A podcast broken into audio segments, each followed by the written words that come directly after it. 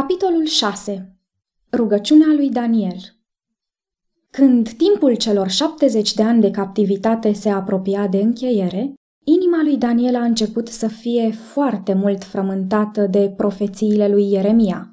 El vedea că a sosit timpul când Dumnezeu avea să dea poporului său ales o altă cercare. Cu post, cu umilință și rugăciune, el implora pe Dumnezeul cerului pentru Israel prin aceste cuvinte – Doamne Dumnezeule mare și înfricoșat, Tu care ții legământul și dai îndurare celor ce te iubesc și păzesc poruncile tale. Noi am păcătuit, am săvârșit nelegiuire, am fost răi și îndărătnici, ne-am abătut de la poruncile și orânduirile tale. N-am ascultat de robii tăi, prorocii, care au vorbit în numele tău împăraților noștri, căpetenilor noastre, părinților noștri și către tot poporul țării.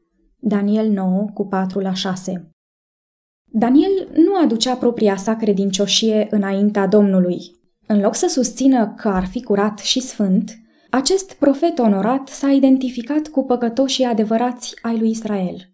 Înțelepciunea pe care Dumnezeu i-o dăduse era mult mai mare decât înțelepciunea marilor bărbați ai lumii, Întocmai după cum lumina soarelui e mai strălucitoare decât lumina slabă a stelelor pe cerul amiezei.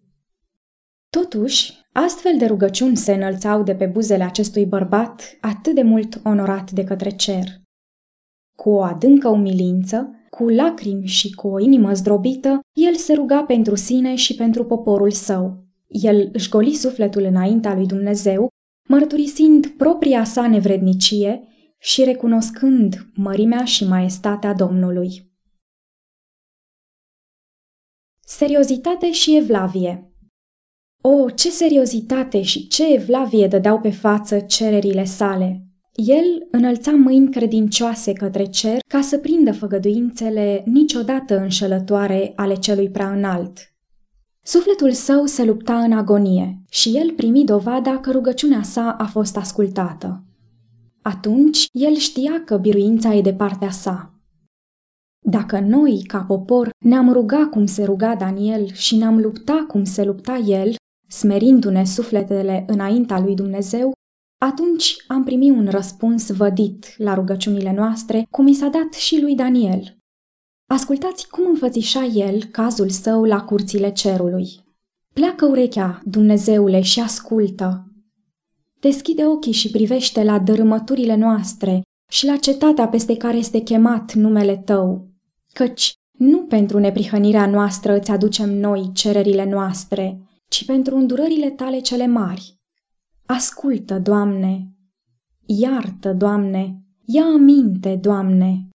Lucrează și nu zăbovi, din dragoste pentru tine, Dumnezeul meu, căci numele tău este chemat peste cetatea ta și peste poporul tău. Versetele 18 și 19 acest bărbat al lui Dumnezeu se ruga și cerea binecuvântarea cerului asupra poporului său și o cunoștință lămurită a voinței divine. Povara sufletului său era pentru Israel, care nu respectase legea lui Dumnezeu în adevăratul înțeles al cuvântului.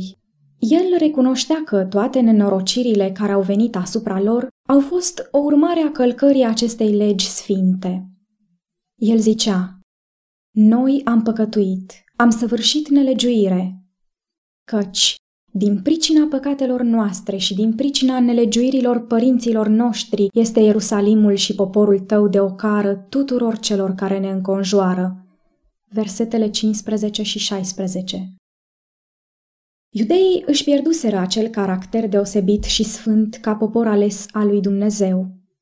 Ascultă, dar, acum, Dumnezeul nostru, rugăciunea și cererile robului tău, și pentru dragostea Domnului, fă să strălucească fața ta peste sfântul tău locaș pustit.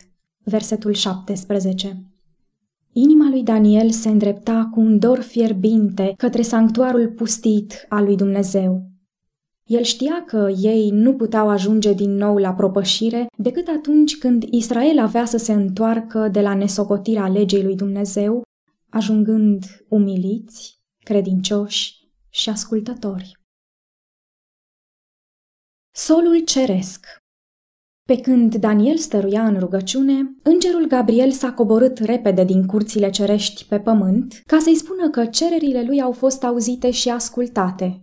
Acest înger puternic fusese însărcinat să-l facă să priceapă, să înțeleagă și să descopere înaintea lui tainele veacurilor viitoare. În felul acesta, pe când el căuta cu seriozitate să înțeleagă și să priceapă adevărul, Daniel a fost adus în legătură cu solul trimis de cer.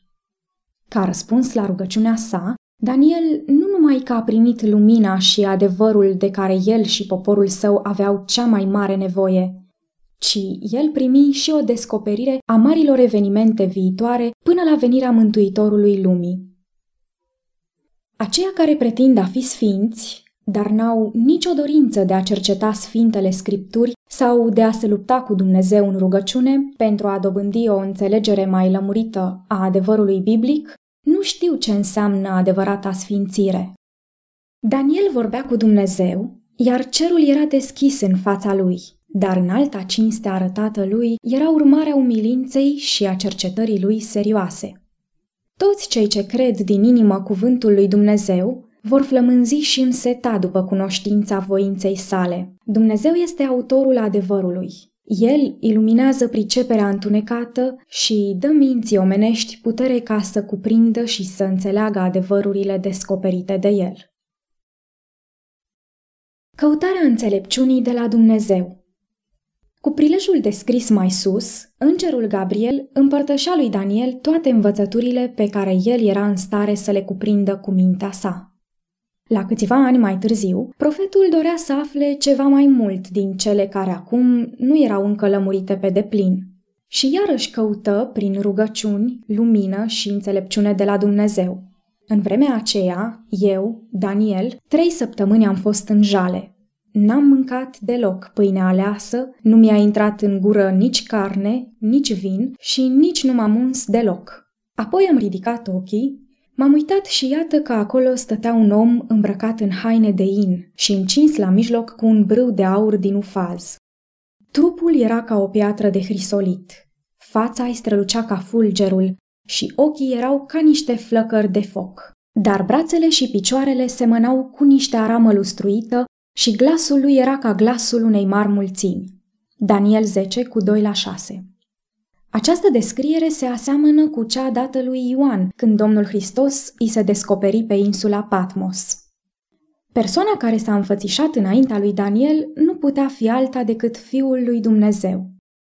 Domnul a venit însă cu un alt sol ceresc la Daniel ca să-i facă cunoscut ce avea să se întâmple în zilele din urmă. Marile adevăruri descoperite prin cuvântul Mântuitorului lumii sunt pentru cei care cercetează după adevăr ca după comori ascunse.